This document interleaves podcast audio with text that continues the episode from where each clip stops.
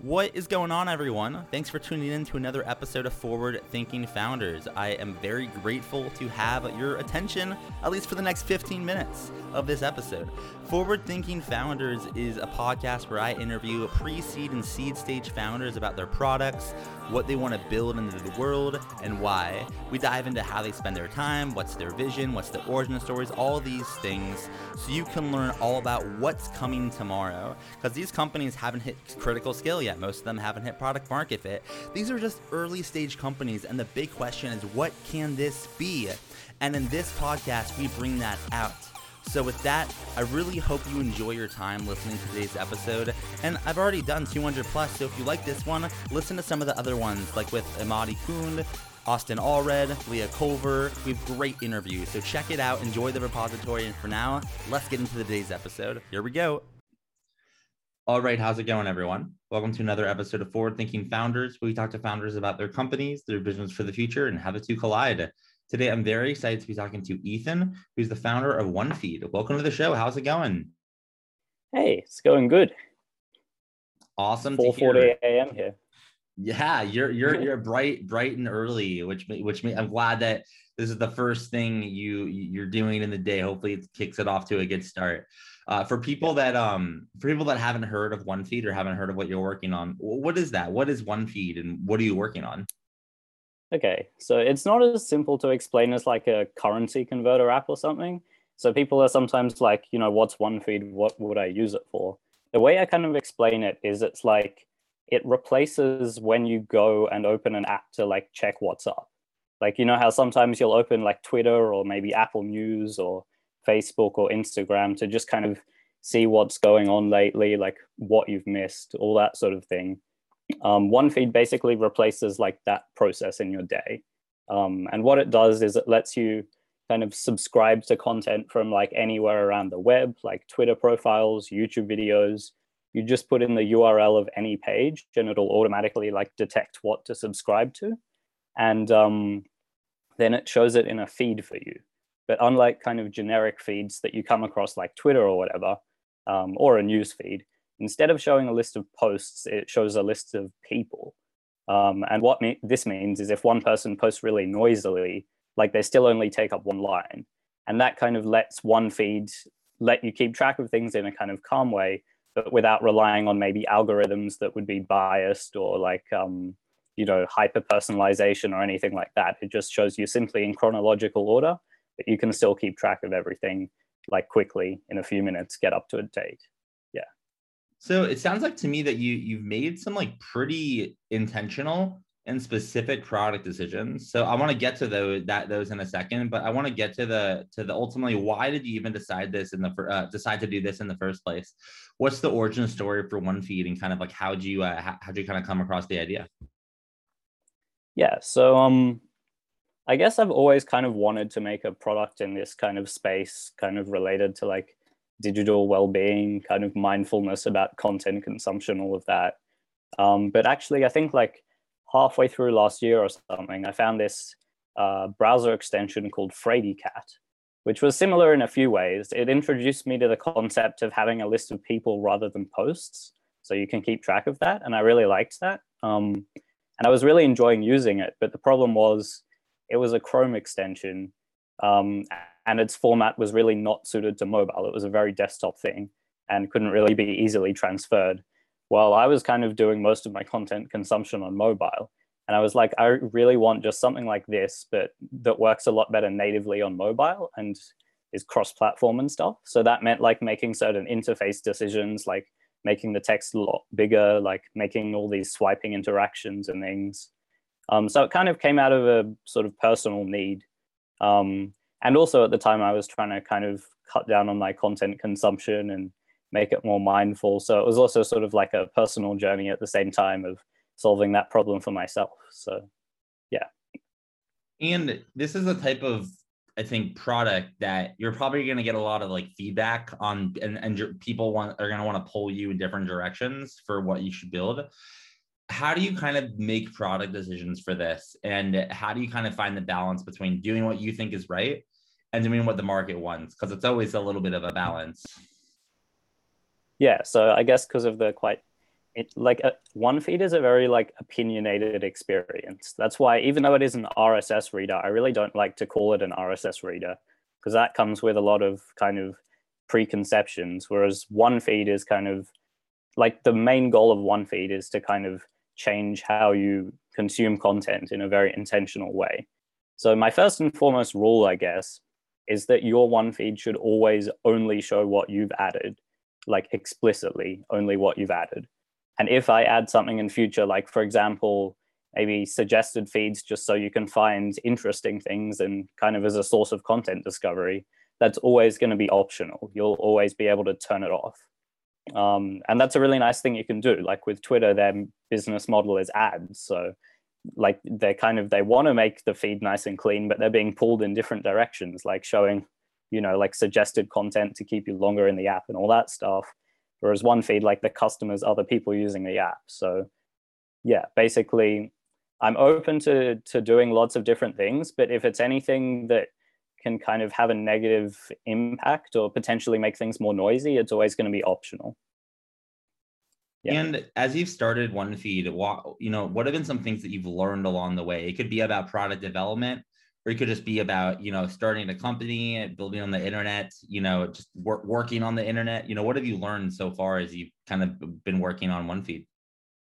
Well, one thing I've learned, funnily, is don't choose a product name with numbers in it, because um, one feed is actually one feed with a number one. So it's if you want to search it up, it's number one and then like feed. Um, but people who hear it on podcasts and stuff, for example, you might search up one like the word one and then feed, which brings up some random like digital product agency or something. So that's one thing I've learned. But um, I guess I've just like I've pretty much just learned like um, that kind of you're the one like you should be the one making decisions. Like don't like be intentional about what you add and like how you craft the experience. And like definitely i've been really open to feedback but before i implement the feedback i'm like how's this going to affect the experience? And like ultimately because i like with some stuff i've worked on before i've just been like oh someone asked me to add this i'll add it. Um, but with this i've been thinking a lot more about the overall experience and i think that's paid off so yeah kind of related to what you were saying before yeah, no, absolutely. Um, and if you were to kind of look out into the future, like 5, 10, 15 years, maybe as far as you want to look, what is the what what is the big vision here for one feed? Or in other words, you know, what's this company going to look like in a decade or two, and what direction are you rowing in? Well, yeah. So first of all, I think one feed has two different missions. The primary mission is to kind of fix people's relationship with content consumption and kind of uh, built help people. It's not like a solution. It's it's a tool for your own solution. So if if you want to build healthier digital content consumption habits, using one feed isn't magically going to fix that. But it's a tool that you can use to really help while you're moving yourself towards that goal. So that's the primary mission. The secondary mission is kind of to fix the way that this is a kind of bigger long-term mission potentially but is to kind of fix the way that the internet works and kind of how it got us in this place where we have like feeds that people are getting addicted to and things. Um, and how I see that happening is all these things like kind of social media addiction, all of that. Like people think they're kind of uh, they're the, they're the problem, but I see it more as the symptoms. I see the actual problem as the fact that the content that you read and the like the place where you see it are not two separate entities. Like you don't choose to open instagram because you think they like they have your favorite algorithm that like you like the most because it doesn't get you addicted or something. You open instagram because that's where your friends have posted. And apps like one feed which kind of like take these two places and make them separate. You have the source of content and then you have the place that you're like subscribing to that content and like discovering that content. Um, i feel like that's kind of part of that mission. And if we can kind of get that stuff sort of more mainstream then we can kind of have a situation where you're not like instagram can't just add whatever thing they want like more suggested posts at the bottom of your feed because people will just move to a different like feed viewer or whatever um, and they can see the same content, but with a different interface or different algorithm or maybe different moderation algorithm. Um, so I think kind of a really healthier internet would be you have your content, then you have like a separate moderation layer, and then you have like another separate viewing layer that each individual person can choose from. And then you have that competition rather than having like a lock into a particular platform. Um, and I think that was kind of what the original internet was like. Um, but I think a lot of the reason that that failed and we ended up with these giant platforms that we all go to was because nobody was making like a really sexy experience for that, like a something that was really like attractive, desirable. So one feed's kind of part of that mission to like kind of make this sort of more decentralized format like sexy again, you know? Yeah. So, yeah, that's the big mission. I, I love it. I think that is is very uh a very exciting vision to think about um you know existing. And in order to make it happen you'll need some help though right? It takes a village to make a startup work. So my question for you is how can the forward thinking founders community help you make it happen? Are you hiring? Are you raising money? Are you looking for you know users or partners? You know how can we assist? Yeah so obviously all of that stuff is a longer term vision but in the shorter term vision i'm pretty much just trying to make it like a sustainable thing I can work on, like a good source of income, so I can devote time to it, all of that stuff. Like I'm actually just making it kind of as a side project at the moment, like along with school and stuff. So kind of on the side. Um, so I think the main thing at the moment I'm kind of interested in is first of all like users and things. If you think there's somewhat like if you think that would be really one feed would be really useful to you, or maybe like a family member you know or something, um, I'd really appreciate getting the word out. Uh, and then I guess the other thing is if anyone in your audience happens to be like a journalist, something, or someone with a large following, um, and you think one feed is interesting, it would I would really appreciate if you kind of shared it or maybe uh, got in contact with me about writing something about it if you think your audience would like it or all that sort of stuff. So yeah, pretty much just users. And then if someone wanted to get in touch with you, either as a user or maybe someone with an audience, how, for my last question, how can they find you online? Do you have a website, social media, email address? How can someone learn more? Yeah, so um, I have social media, email, all that stuff. The easiest way to find it all is if you go to ethan.link.